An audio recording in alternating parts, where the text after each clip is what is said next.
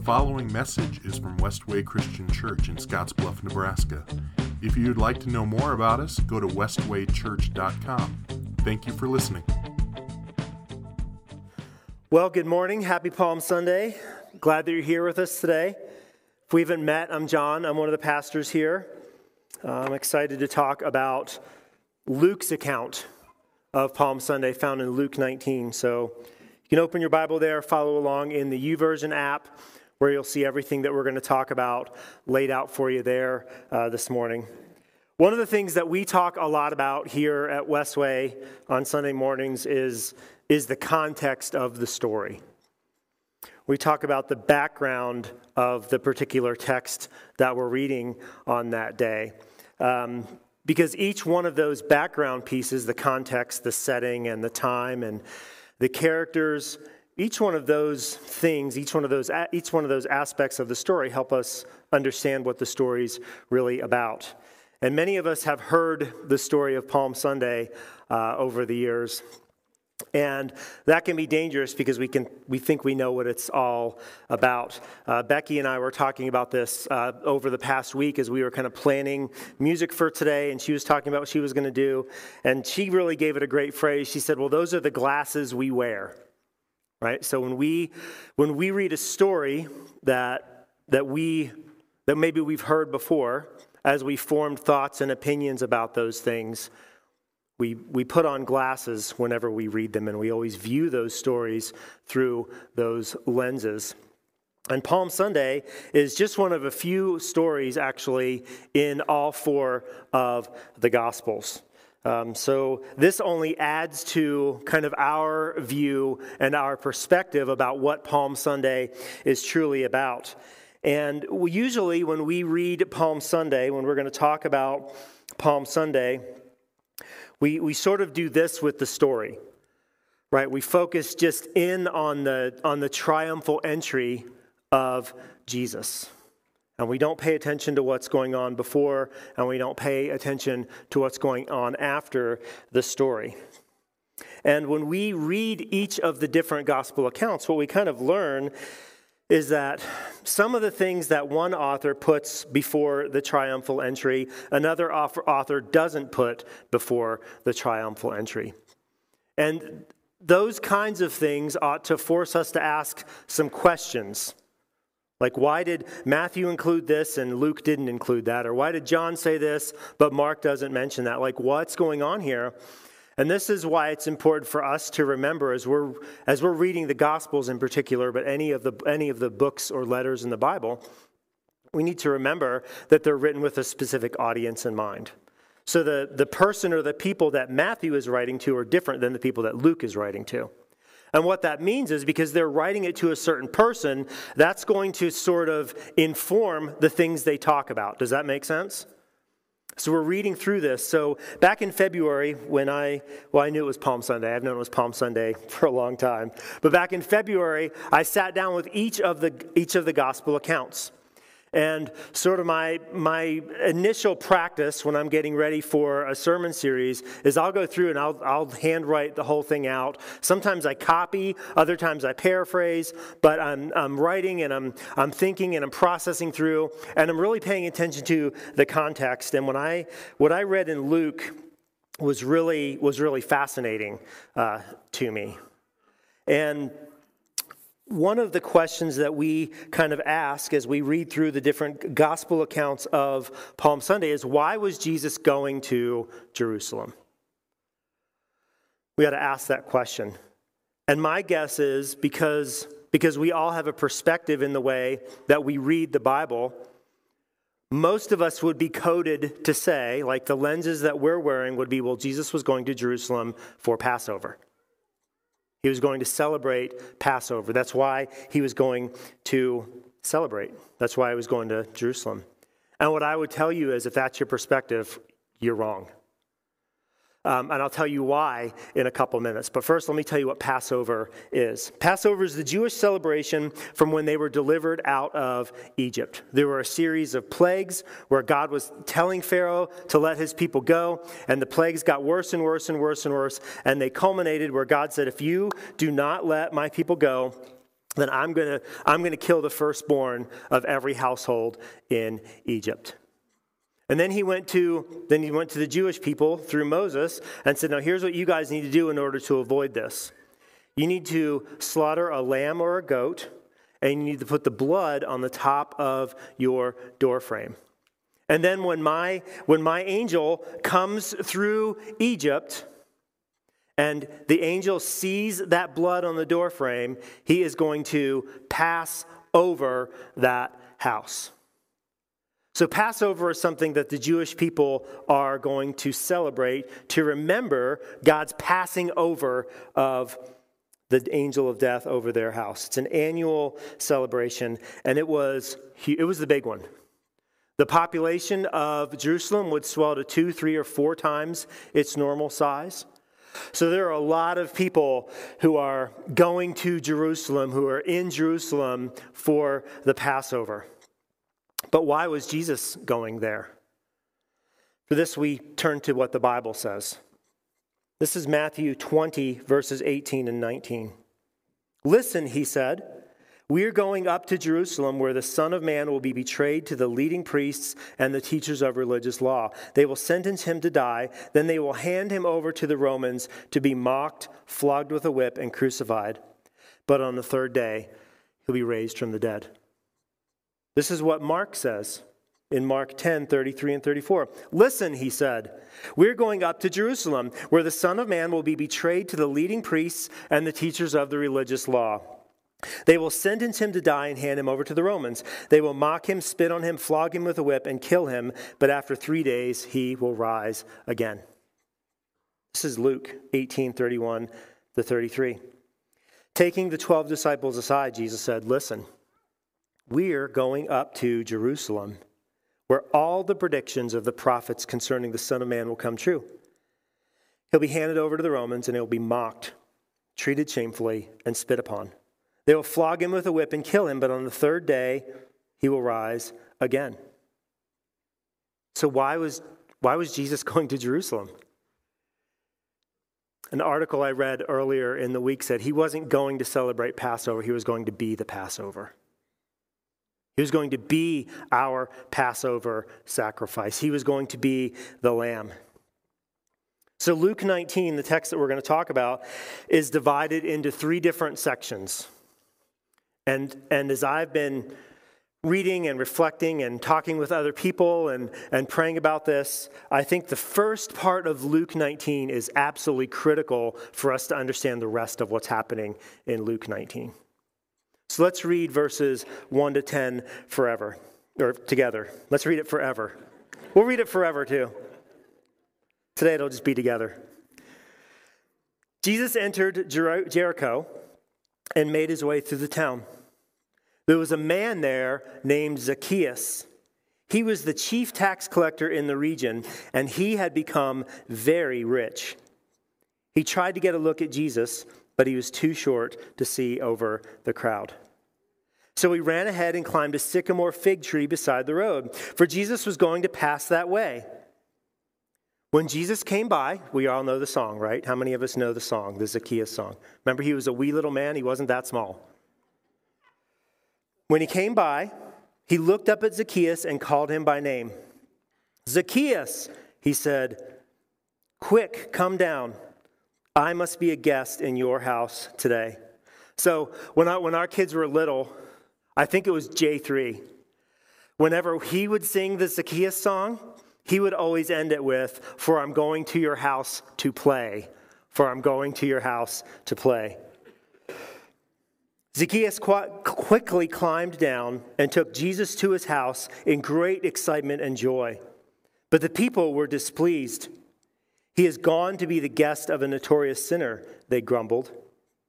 Meanwhile, Jesus Zacchaeus stood before the Lord and said, "I will give half my health, my wealth to the poor, Lord. And if I've cheated people on their taxes, I will give them back four times as much." Jesus responded, Salvation has come to this house today, for this man has shown himself to be a true son of Abraham. For the Son of Man came to seek and save those who are lost. So here's what we see in these, in these first 10 verses we're, we're seeing transformation. We're seeing transformation in this person of Zacchaeus. And the way that Zacchaeus is going to respond to Jesus in these first 10 verses is, is going to be in contrast to the way that almost every other character for the rest of the chapter responds to Jesus. And this is why it's crucial for us to, to read the Bible to understand the context. Because Zacchaeus is doing something here that no one else in the story is really going to do. In fact, Zacchaeus probably has the model response for Jesus. The wisdom and knowledge that he gains about Zacchaeus leads to transformation. He's a new person. So he has this, and it's only a meal. It's only a meal. But if you've ever had a meal with something with someone, you know that like great things happen over meals together. You learn more about people. You spend time with them. You grow in your relationship with them. And this intimacy and, and this relationship that Zacchaeus has with Jesus in one meal leads to action. And what we're seeing in Zacchaeus is he is both worshiping and obeying Jesus. He's doing two things. He's worshiping Jesus, he's acknowledging him as his Lord. And then, verse 10, verse 11 the crowd was listening to everything Jesus said, and because he was nearing Jerusalem, so let's stop right there. So there's a couple things you ought to know about this road from, Jer- from Jericho to Jerusalem. It's 15 miles long. We kind of read through this story and we think, oh, Jericho to Jerusalem, that's like walking across the bridge to get into Gering from Scottsbluff. No, this is, this is a 15 mile hike, and it's uphill the whole way. Jericho is 720 feet below sea level, and the peak point on the road to Jerusalem was the Mount of Olives at 2,600 feet. So over the course of this, of this 15 miles, there are 3,400 feet in elevation change. And this was probably an eight or nine mile hike. And because it was Passover week, there would have been, there would have been thousands of people on this road. So imagine Oregon Trail Days. Imagine, imagine the big things that happen in Gering and Scottsbluff that bring people into town. There are lots of people on this road. There's a lot of things going on. And these people, the, the text tells us, would have been familiar with Jesus' signs and wonders. So they weren't, they weren't ignorant of who he was. And those who were closest to him are going to be very familiar with the Old Testament prophecies about the Messiah. And because of the things that Jesus told his disciples, they're, they're paying attention. And there's not a single thing that happens on this particular Sunday that wasn't meant to happen. So Jesus is going to do something because he can he can feel the the anticipation.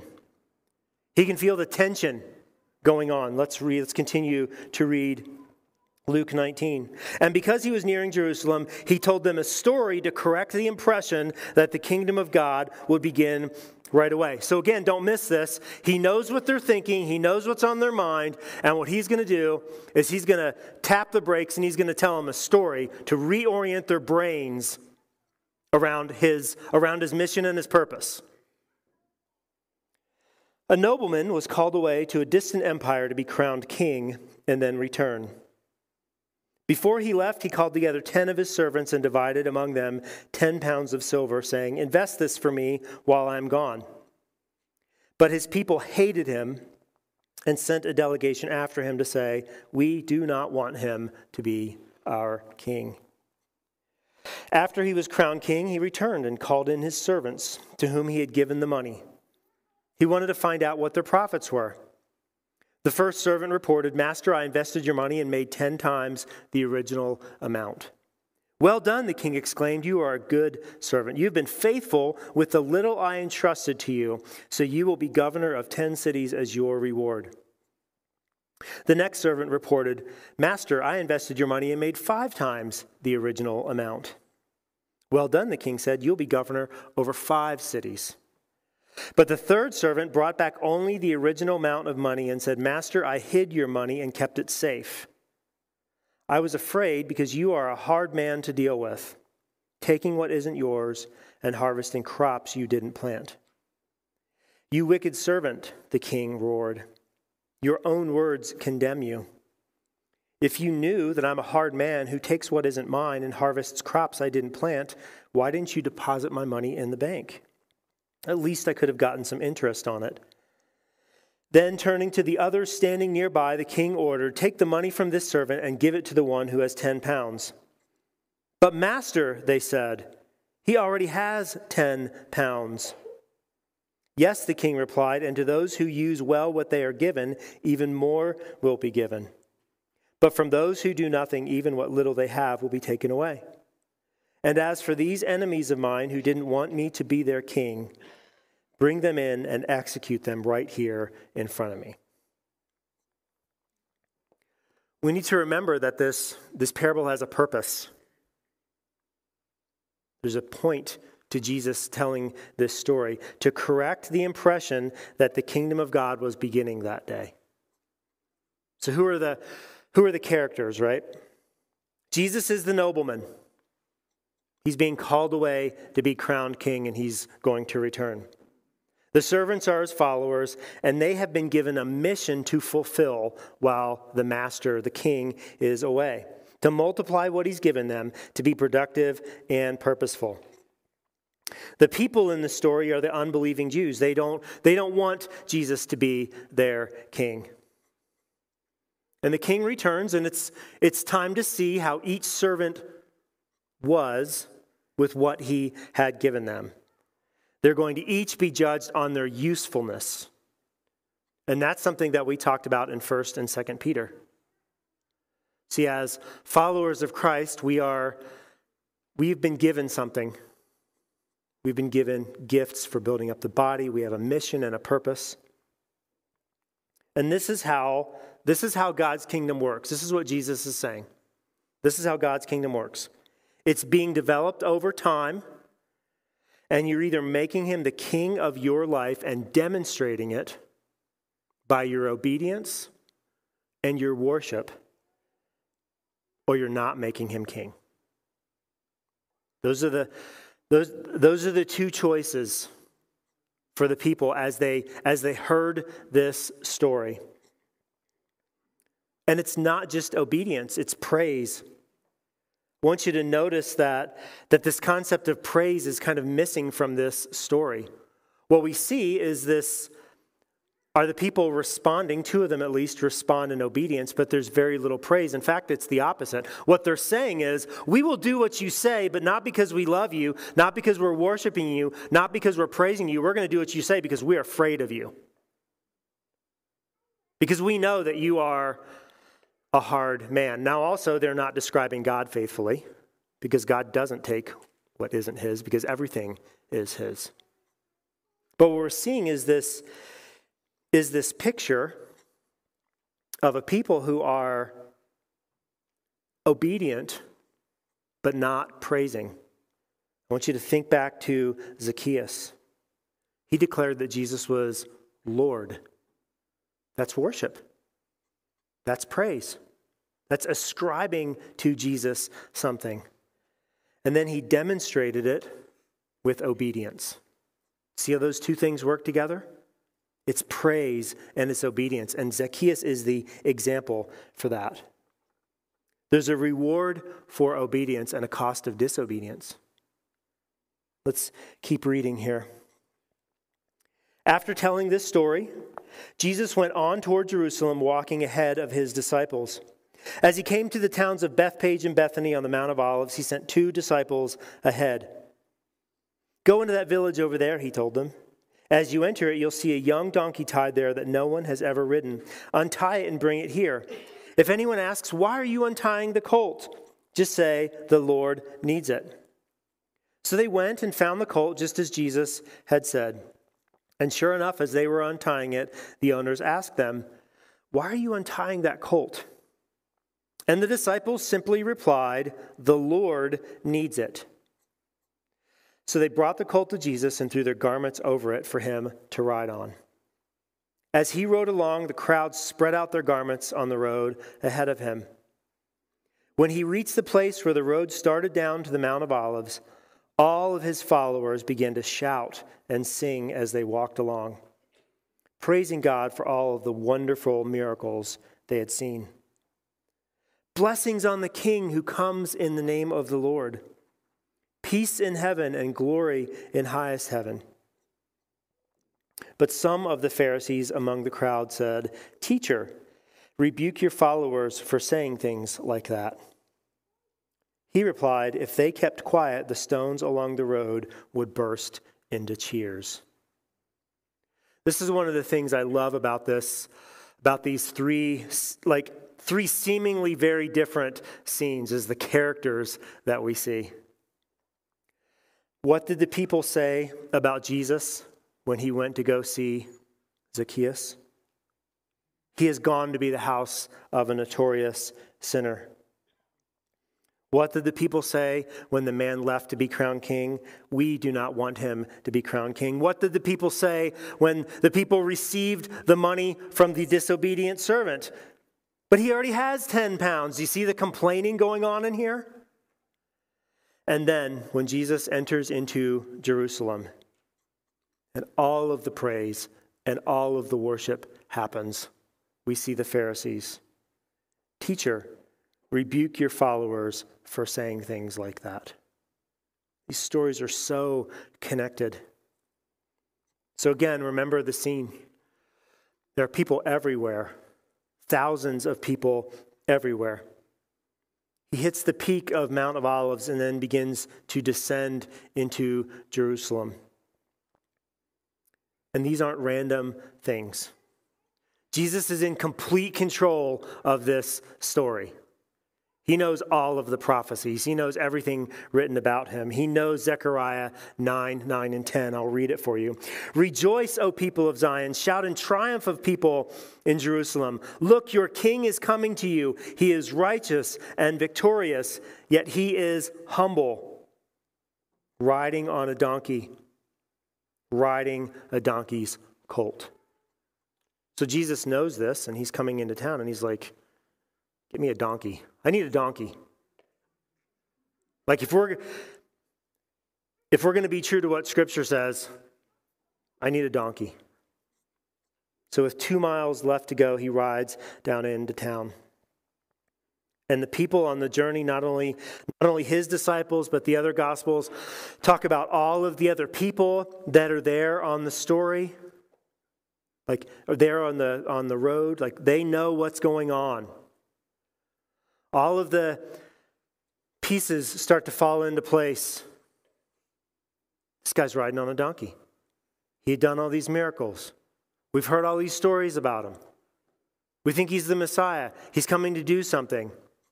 They're already, they had already been singing songs for the last 13 miles. See, there's a group of Psalms, I think it's 120 to 134, that are called Songs of Ascent. And the songs of ascent are the songs that you sing as you're walking up the road to get into Jerusalem. So they're, they're, they're doing all the things that they are supposed to do. Everyone is playing the part. And then as Jesus comes down, they start to sing new songs. Blessings on the King who comes in the name of the Lord. Peace in heaven and glory in the highest heaven. These are Psalms. And these Psalms include phrases like, I will not die. Instead, I will live to tell what the Lord has done. The Lord has punished me severely, but he did not let me die. The stone that the builders rejected has become the cornerstone. You are my God, and I will praise you. You are my God, and I will exalt you. Praise him, all his angels. Praise him, sun and moon. Can you imagine this moment? Can you imagine people singing songs about you? And the lyrics include the sun and the moon worship you and praise you.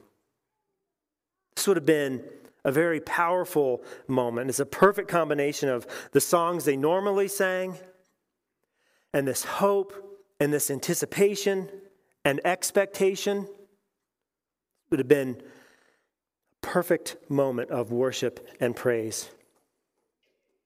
And the question that we naturally then ask is okay, but did they mean it? Did they, did they know what they were singing? Did they know who Jesus really was and what Jesus was really coming to do? And this was part of our discussion this past week on Wednesday night.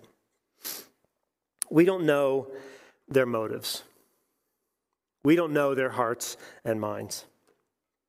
But there's one thing we do know the Pharisees are furious by this. They know what's happening, they know what is being ascribed about Jesus. They know what the words and the songs mean, they know the lyrics. And they tell Jesus to put a stop to it. In fact, they demand that he put a stop to everything that's happening. And Jesus refuses.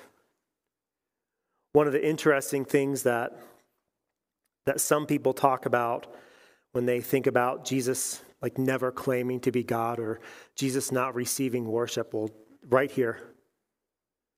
And he didn't tell him to stop. See, if Jesus was if Jesus was was a good Jew and people were worshiping as him as God, a good Jew is going to say, that's blasphemy. Don't do that. Don't worship me. That's what John the Baptist did, right? Don't worship me. I'm here for somebody else. But Jesus doesn't tell them to stop worshiping. Jesus receives the praise. And here's what I want you to do I want you to take him out. I want you to just close your eyes for a second. Just close your eyes, and I want you, I want you to imagine this scene in your own head. Imagine the thousands of people, imagine the Jesus on the donkey and the disciples.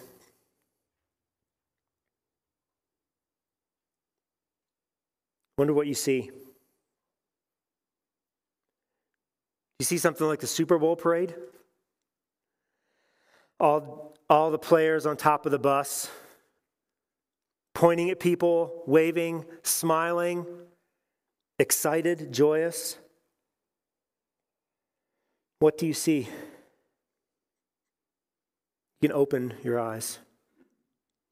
I think we might think that Jesus was like this, right? Bring it. I'm here for it. I'm here for your worship. I'm here for your praise. Yes, tell me how great I am. Tell me how awesome I am. I want to hear it. Well, what does the Bible say?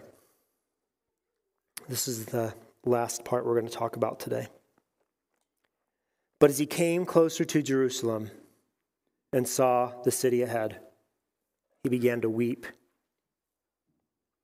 How I wish today that you, of all people, would understand the way to peace. But now it's too late, and peace is hidden from your eyes. Before long, your enemies will build ramparts against your walls and encircle you, enclosing on you from every side. They will crush you into the ground, and your children with you. Your enemies will not leave a single stone in place because you did not recognize it when God visited you. See, we don't know the things that motivated the crowd on that day. We don't know where their heart was. We don't know where their mind was. We don't know anything about them. All we can do is conjecture, is guess. But Jesus knew where their hearts were. See, Jesus knew. Jesus knew exactly what was on the hearts and the minds of those people saying these things to him on that day. And Jesus is weeping and he's sorrowful because, because he knows the hearts of mankind. He knows exactly what's going on. He knows what's happening in the minds of those who are walking with him. And, and surely some of them were sincere. Maybe many of them were sincere. Jesus is heartbroken here because he knows what's going to happen to people who do not want him to be their king. That's what's going on in this text. And if we think back to what we've read before, we saw the story where the, the king calls in the disobedient one, and he have them. Um, he, we're going to take his money, bring in the people who didn't want me to king to be their king. We're going to execute them in front of me. What's happening in this story is what happens when people reject the reality of who Jesus is. When we do not want him to be our king. And the question that we all have to wrestle through is as much as we don't know what's on their hearts and on their minds, we can ask what's on our hearts and our minds. We can reflect we can evaluate what's happening inside of us when we hear these stories and we read about Jesus and we sing songs and we're doing all of these things. See, we don't know what the motives of one another are, but each one of us knows our motives. Each one of us knows whether or not we are truly responding to Jesus out of praise and obedience. Or maybe just praise because that's what everyone else in the crowd does. We gather together on Sunday mornings and we play music, and a lot of times we invite people to participate. And it's easy, isn't it, to, to, to go along when we don't really mean it, when we don't really feel it. And what Jesus is asking, what he's demanding of those who would be his followers is to submit to him as Lord in both praise and obedience. Obedience and praise, it's not one or the other. And the question that we have to wrestle with today is do we want Jesus to be our king? And all that comes along with that all of the great things that come along with that and all of the challenges that come along with that. Do we want Jesus to be our King? Do we want Jesus to be our Lord? If you are not a Christian here today, like today's the day, can you just do it? I think there are people in this room who, who've been here for a while and you're not a Christian. And like, I don't know who you are. I have no one on my mind as I make that statement, but God does. And I'm just wondering, I'm curious, like, can you just do it? Can you just accept him? Will you just accept him? Will you just desire for him to be your Lord and your King? Because as we've read, like there's a time coming where, where there's, where there's going to be an end, where there's not going to be another opportunity, where you're not going to have the chance. And what we want to do is for you to accept Jesus as your Lord and your King, and we can just rejoice with you. We can be grateful with you. And if you are a Christian today, then what I would encourage you to do is to respond to Jesus in praise and obedience. Don't just praise and not be obedient. Don't just be a good legalistic, moralistic person who is obedient and follows all of the law rules without actually praising the reality of who Jesus is. Be both. Worship and be obedient. If you have no idea what I'm talking about when I say make Jesus your Lord, and you want to do that, I, come and talk to me today after, and we can have that conversation. But don't wait. Let's pray. God, we're thankful for your word. We're thankful for the way that you have constructed the Bible to teach us and to draw us closer to you. Lord, I lift up those who have yet to make you Lord of their lives. And I pray that they would, they would see what you offer them, that they would see salvation, they would see hope and comfort and peace, and they would give themselves over to you. For my Christian brothers and sisters who who maybe partially submit and partially praise. God, help them to see that, that you know what's going on in their hearts and their minds. For my Christian brothers and sisters who love to praise but don't love to be obedient, I pray, God, that you would work on them, that you would convict them of truth. And for my brothers and sisters who are obedient but don't praise, I ask the same thing that you would make us yours, and that we would say, Hosanna, Hosanna in the highest. And it's in your Son, Jesus' name, that we pray.